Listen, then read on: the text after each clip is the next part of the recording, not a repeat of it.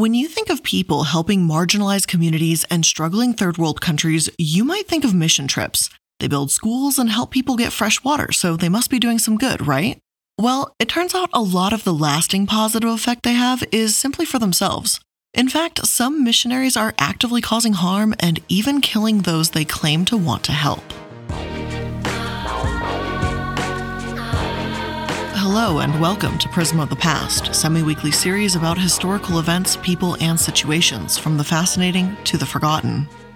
I'm the iilluminaughtii, and on today's episode, we're going to be speaking about a broad topic and the harm it can cause by looking at quite a few historical events and what, what's going on there today. And the root of the cause of all of these events? Mission trips. Now, before I get into this, I want to say that I do believe mission trips can do some good, and I don't think that all or even most people that attend mission trips are ill intentioned. Whether a religious or a non religious mission trip, I'm sure many missionaries believe they're doing exactly as these volunteer websites state enhancing the quality of life in marginalized communities by building homes, schools, medical clinics, and teaching English. However, do mission trips really help these people long term? Well, it turns out the answer isn't so black and white, and that's what I wanted to discuss with you today. Now, of course, before we get into what mission trips do, let's discuss what they are and dig into the history of the modern mission trip as we know it.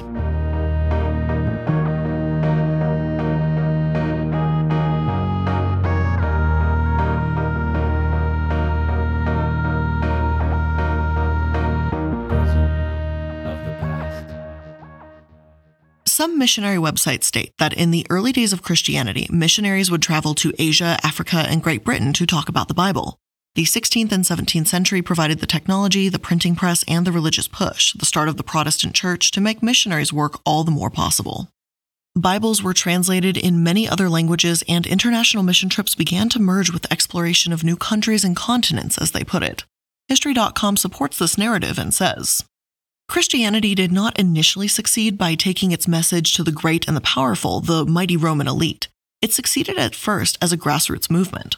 One might think that if Christianity went from some 20 people in the year of Jesus' death, say 30 CE, to something like 3 million people 300 years later, there must have been massive evangelicalistic rallies converting thousands at a time, each and every day. That wasn't the case at all. If you chart the necessary rate of growth along an exponential curve, the Christian movement needed to increase at a rate of about 3% annually. That is to say, if there are 100 Christians this year, there will need to be only three conversions by the year's end. If that happens year after year after year, the numbers eventually pile up. Later in the history of the movement, when there are 100,000 Christians, the same annual growth rate will yield 3,000 converts. When there are 1 million Christians, 30,000 converts in one year. The key was to reach people one at a time. It grows from bottom up, not the top down. The top will eventually convert. Though this may have been true in the early years, colonialism and forced conversion were present as well. Some sources claim that it was Augustine, the great bishop of Hippo in North Africa in the late 4th and 5th century, that began using force to correct dissident Christians. It wasn't until the Frankish kingdom of Charlemagne in the 8th century that we truly see conversion being forced upon non believers. Of course, the history of missionaries as a broad term is an incredibly long and complicated one. Generally speaking, though, short term missions or STMs have been around since the 1960s. It grew dramatically in the 80s and 90s, and to this day, millions of missionaries, a large portion of them being young Christians, participate in these mission trips. One of my sources attributes this growth to the success of projects like the Peace Corps, paired with the growth of mass commercial air travel. Organizations like YWAM Youth with a Mission and OM Operation Mobilization created cross cultural experiences that lasted from a month to a year or two. According to this article, established missionary boards and agencies were slower to adopt short term missions, and when they did, the narrative was different. It was less about spiritual formation for the young people and more about helping established missionaries, even recruiting new long term missionaries. The boards didn't view short termers as missionaries, but as potential missionaries. The Southern Baptist Journeyman program, founded in 1965, for example, featured a two year term with the goal of exposing young people to missionary life while serving career goals of established missionaries. In the late 60s, Africa Inland Mission had short term options of one to two years available, but promotional materials encouraged missionaries to always have long term service as their goal. Therefore, it took a good decade or so for these short term missions to truly take off, and frankly, I can absolutely understand the mindset. My focus today is primarily on short term missions and why they can actually be harmful. Long term missionaries, religious or not, have the time to truly learn about a culture and they have the potential to help in a far more lasting, impactful, and meaningful way. Regardless of what you think about the religious or preaching aspect, when it comes to missionaries, the longer you're there, the more good you can potentially do for a community. So, before we get into the harm of STMs, let's talk about the difference between STMs and LTMs and the benefits of the latter. According to researcher Dr. Dennis Horton, an associate professor of religion at Baylor University and principal investigator on a study of the effects that short term mission trips have on mission team members, the benefits of STMs are worth the investment. They do help people. The trouble is that they're helping the missionaries more than they do these host countries. Students who participate in short term mission trips will have lower levels of materialism, greater appreciation for other cultures, and a better understanding of missions as a lifestyle. And that's all well and good. But if those are the largest benefits seen from short term missions, then why are they continually framed as trips meant to help the less fortunate? One article from Nations Media puts it we need to rethink the language used around STMs, it suggests. What if instead we called them vision trips or learning trips? A simple renaming might change the whole way we plan, prepare for, and experience such trips. Imagine someone asking for financial support for a vision trip instead of saying, Please give me money so I can take the gospel to a dark place, build a house for the homeless, run a summer camp for kids in Haiti. A short termer might say, if you would like to invest in me, would you help me travel to a different culture so that I can expand my view of who God is and how he works by learning about him in a foreign land? Dr. David Zac Niringiye was assistant bishop of the Kampala Diocese of the Anglican Church of Uganda. When asked if short term mission trips could serve African Christians well, he suggested that short term trips ought to be orientated around listening. What if, he said, instead of going with a mission in mind, Americans just brought greetings from one church to another and opened up a conversation, a relationship? I think this is actually a really fantastic point, and if short term mission trips are going to continue, then it's something that needs to be considered. Rather than these trips being seen as a way for these students to feel good about themselves for telling others about God, why not listen to and work with these communities so they can be better advocates and truly develop a relationship with the people there instead? And again, please know that I'm not saying that I believe every missionary has selfish reasons for doing this work, simply that the benefits are far more self serving than anyone may want to realize.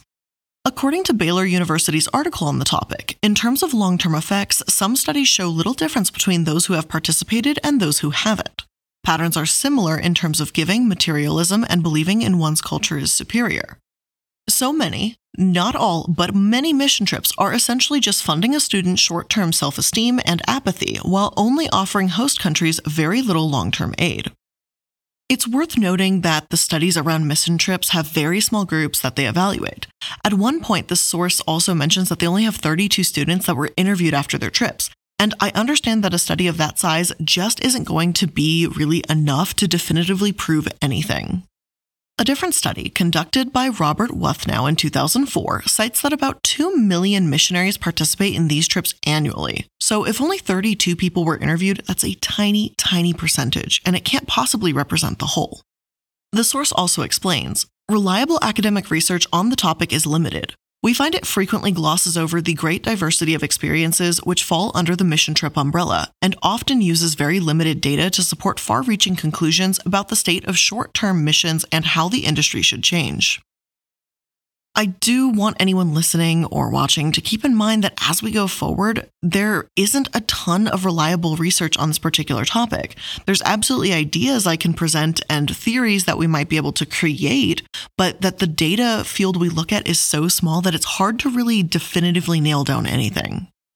As of this moment, I think it's unfortunate that the current amount of long term missionaries that are able to form deep connections with local churches and understand the culture have dropped over the decades, and that these short term missionaries have become popularized instead.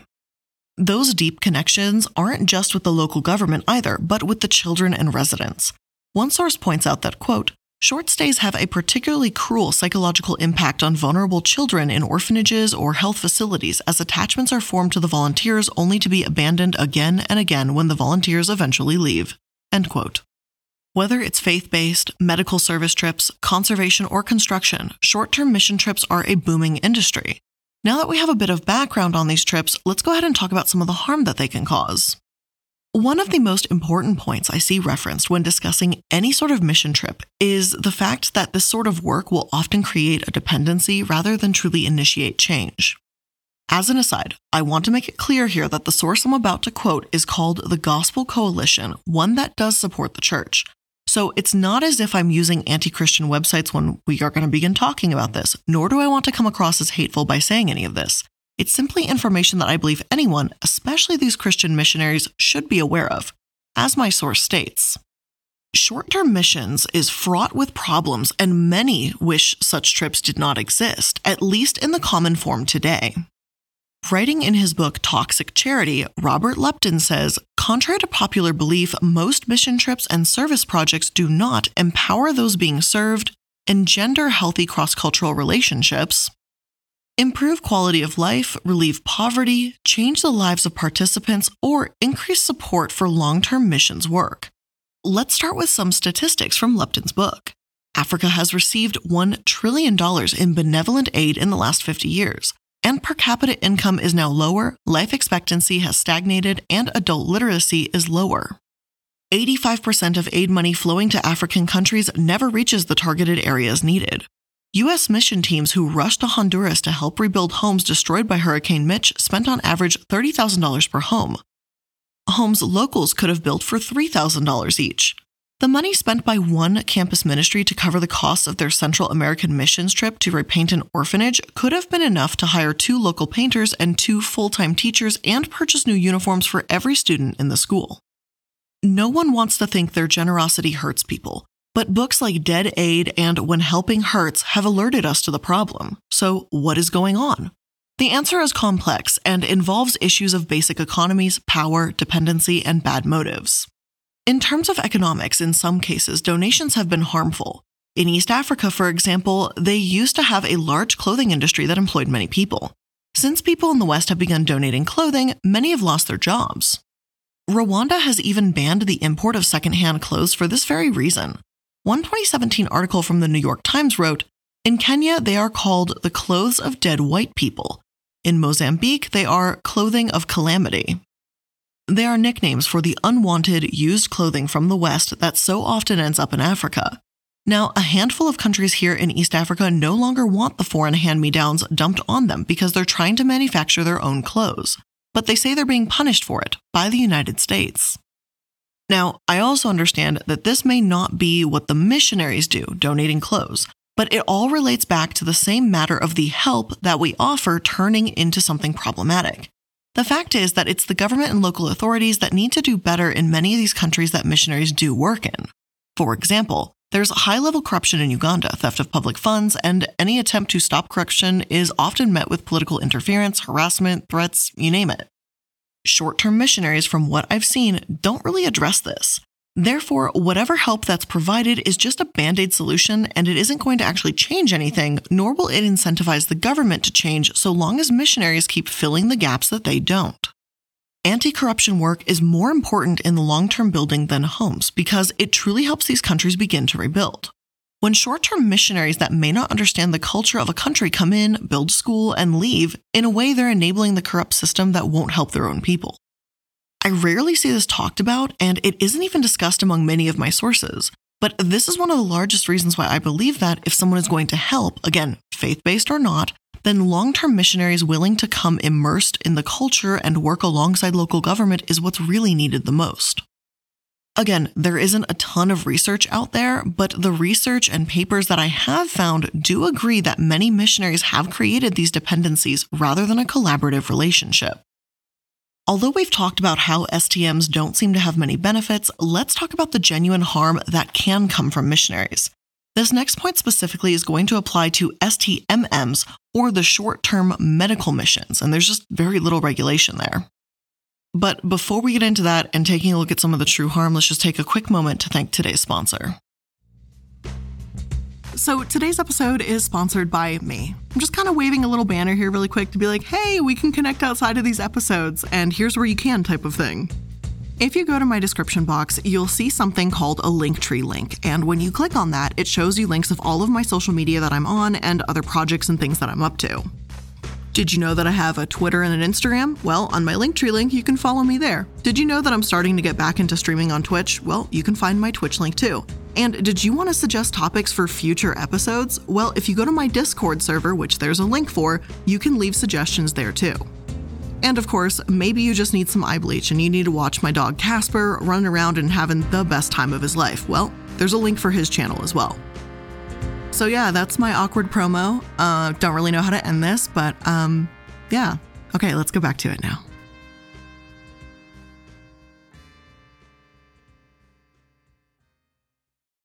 Now, although STMMs, or again, short term medical missions, may not be quite as problematic when it comes to talking about the Bible or cleaning up litter, regulation in healthcare is crucial yet lacking, according to a 2018 article published by Global Health. The absence of legal or professional oversight means that there are very few financial or legal consequences for conducting irresponsible, even harmful programs. Most countries vary with regard to the legal requirements for visiting medical groups and enforcement of requirements. Ministries of health often have strict regulations governing how physicians can qualify to practice in their countries. Ghana, for example, states that it is against the law to practice in Ghana without being registered with the Medical and Dental Council Ghana. It is also unlawful to employ and engage the services of a practitioner who is not registered with the council. Some countries, such as China, Philippines, and Belize, have regulations specific to the registration of foreign medical missions, and the UN also has guidelines for foreign medical teams responding to disasters. These include requirements of registration, submission of credentials, and oversight by host organizations and legal authorities. However, having rules does not mean that there exist the resources for their enforcement. We were not able to locate any research on enforcement of such regulations, Research is needed on models for and experience with the application of these regulations. Anecdotal reports suggest that many program providers and volunteers ignore them. Additionally, it may be difficult to navigate acceptable local compliance without the guidance of a host partner. Yet only 19 of the 27 guidelines call for a host partner, and research on actual practices indicate that as many as half of programs do not always work with host partners. So, to oversimplify, some host countries don't have regulations for missionaries to follow. Others do, but they might be ignored. There are a myriad of concerns to be had here. One is the sheer fact that these people can be unqualified. One mission hospital reportedly recruited on the basis that all that was needed was the desire to help. As fantastic as that sounds in theory, I don't think I would want to go to a hospital with that slogan, but choices in these countries might be limited. The conditions are also incredibly different, as another source states. The lack of diagnostic tools and resources, even of basics such as paper, equipment, medication, x ray facilities, or reliable power and water, limits the professional ability, particularly of inexperienced volunteers, to dangerous help or at least questionable benefits for patients. Practicing way beyond scope has been reported frequently. Often, this is due to the absence of a more experienced colleague or because there is no one whom will refer a patient. But it could also be in the keen and reckless pursuit of adventure. This leads to two serious problems harmful treatment and the lowering of ethical standards. According to NBC, 119 children died in Renee Bach's care between 2010 to 2018. A women's advocacy group in Uganda sued her, accusing her of operating a nonprofit as an unlicensed medical facility. Bach claimed that she had a 96% success rate and that she did have medical training, Unfortunately, this medical training was just a CPR certificate. She had no medical degree whatsoever. The two women suing Bach claimed that she was, quote, seen wearing a white coat, a stethoscope, and often administered medications to children in her care, end quote. Bach may have had fantastic intentions, but even that much is debatable. She herself has stated, I never intentionally put myself in a position to treat children for illnesses or be involved medically. I was, and I'm not putting this off on anyone else, but I was often thrown into those situations, not by choice. However, according to former volunteers from 2009 to 2015 specifically, she was closely involved in caring for sick children. One former volunteer even stated that Bach lured mothers and children from government hospitals to her organization called Serving His Children. Though Bach is in her 30s now, when she started this, she was a 20 year old high school graduate with no medical training and she didn't employ a single doctor at her center. It's really hard for me to think that she wanted to help when she clearly made no moves to do so. And as for that 96% rate, it's just simply not true. She took in 940 children and over 100 died. NBC said 119, NPR claims 105. NPR also wrote, Jackie Kramlich was one of the many American volunteers drawn to the center. I went in with a lot of admiration, she recalls. It was the summer of 2011. By this point, Bach had hired three Ugandan nurses to help out during the day and stocked a room she dubbed the clinic with medical gear such as oxygen tanks, IV catheters, and monitoring equipment. The center was caring for as many as a dozen children at a time. But Kramlich, who had just been certified as a registered nurse in North Dakota, was taken aback to realize just how sick these children were. They weren't just malnourished, they had complicated illnesses. Pneumonia, internal parasites, tuberculosis, many were in stage 4 HIV, Kramlich says. Almost every week a child would die.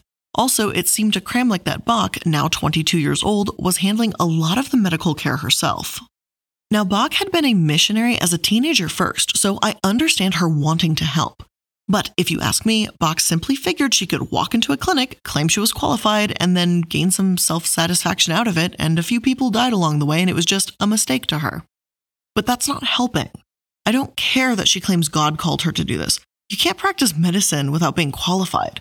It's dangerous, and what she did was wrong and disgusting.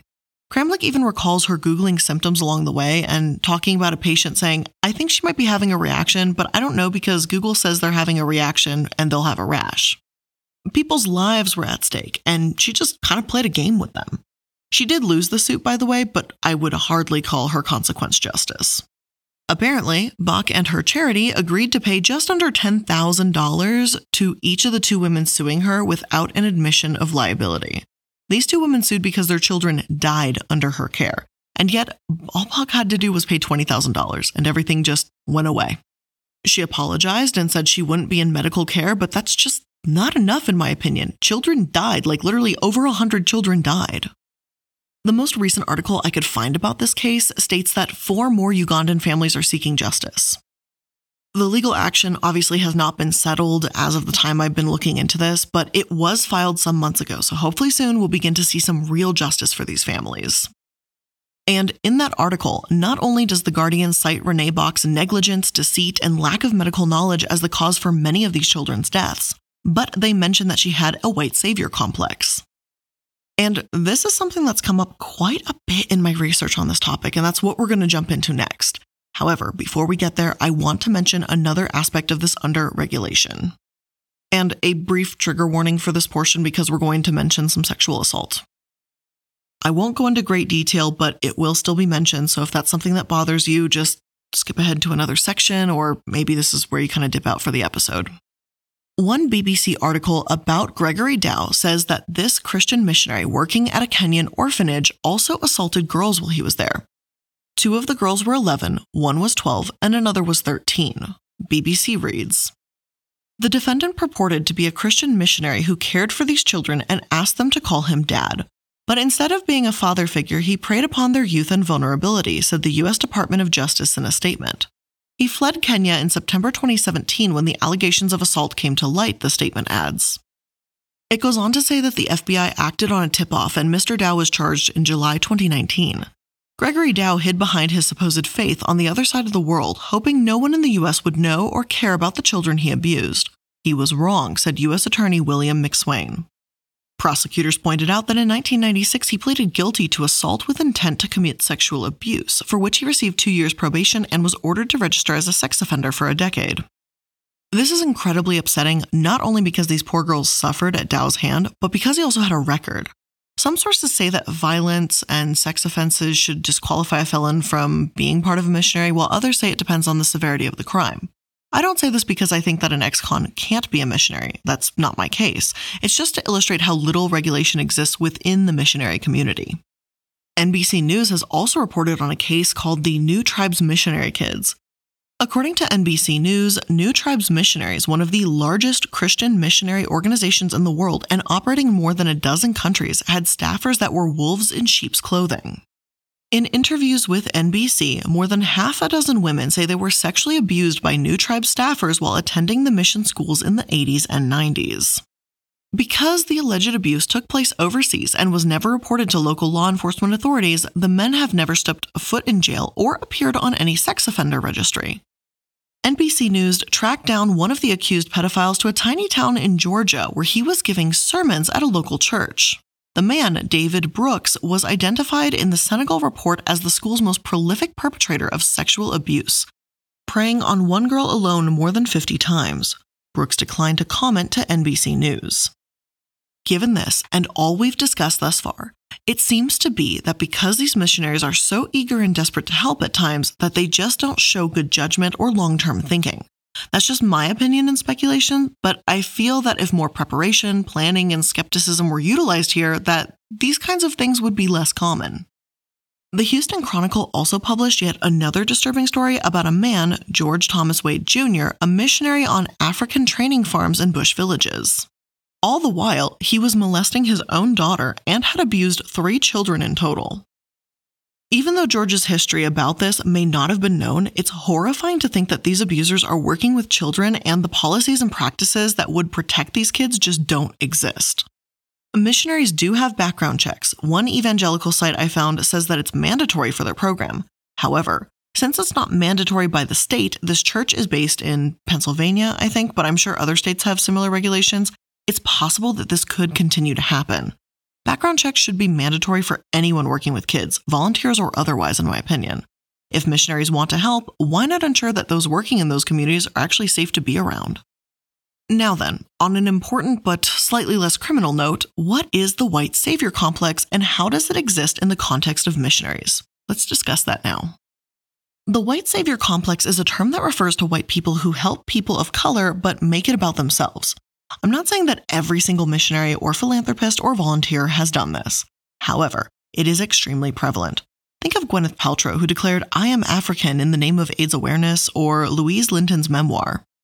Louise spent a gap year in Zambia and then wrote a memoir where she says Africa is rife with hidden danger and that her dream gap year became a nightmare and seemingly made the entire book about her, all while patronizing Zambians and using racist, and inaccurate tropes.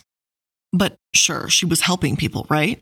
In missionaries, this white savior complex can become especially dangerous because some Christians, whether you agree with them or not, do believe they are literally saving people from hell.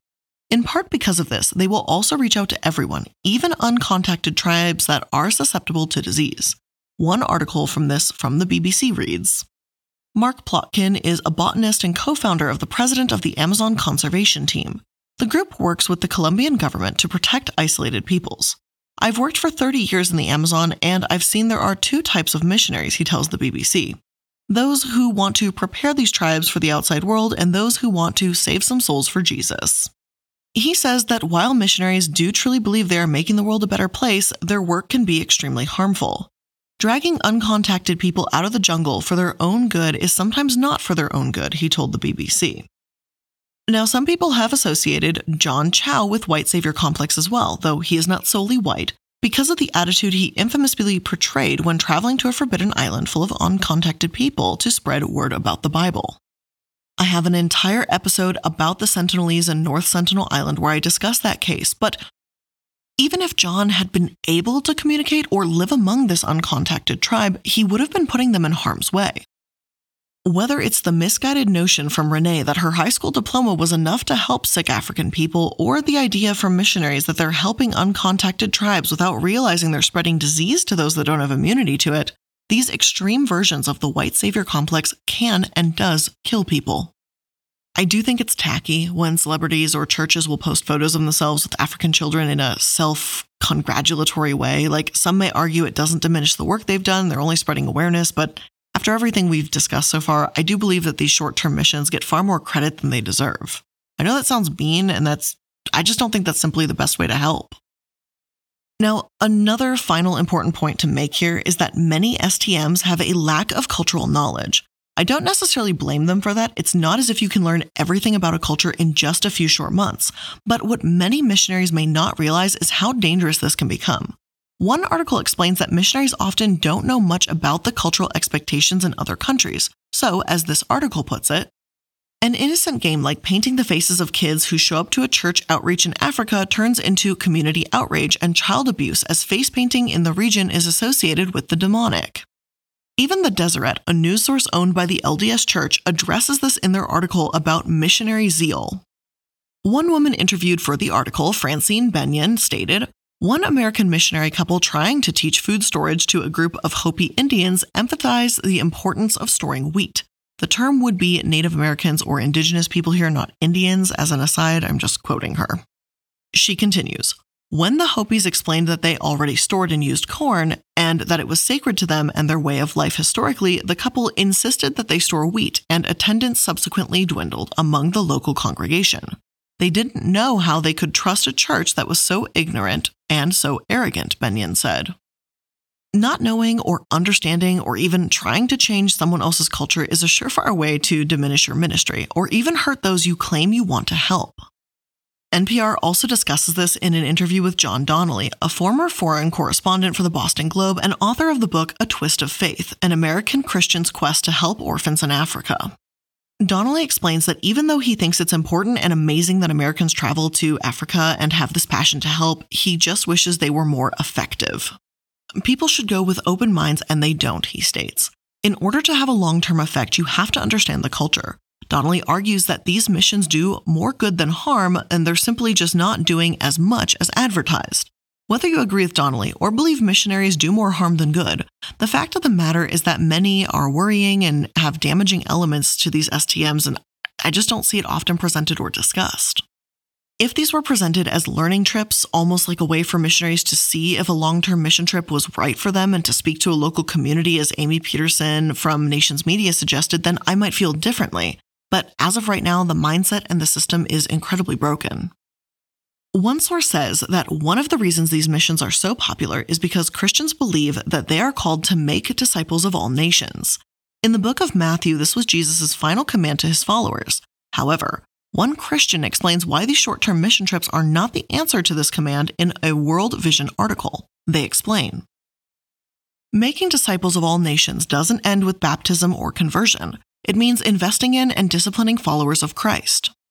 To do this, we must recognize that when we enter communities overseas, we are not bringing Christ there.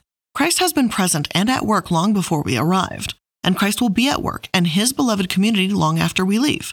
As Christians, we have the opportunity to join God in His story of healing, wholeness, and redemption. But doing so requires work. It's more than flying, eat a couple of meals together, write a check, share the gospel, and leave. Whether or not you believe this, whether or not you're religious, I hope there can be more dialogue and discussion around this topic as a whole. If missionaries genuinely want to help, then hopefully they'll be receptive to the locals and to the honest critique about these STMs. But with that being said, that's where I'm going to end today's episode. Thank you so much for tuning in. I hope you learned something new. It was something I wanted to talk about and just kind of discuss for a little bit because I feel it doesn't get enough attention and it is something that is kind of important. So, thank you again for joining me. I appreciate your time today and I'll see you in the next one. Bye.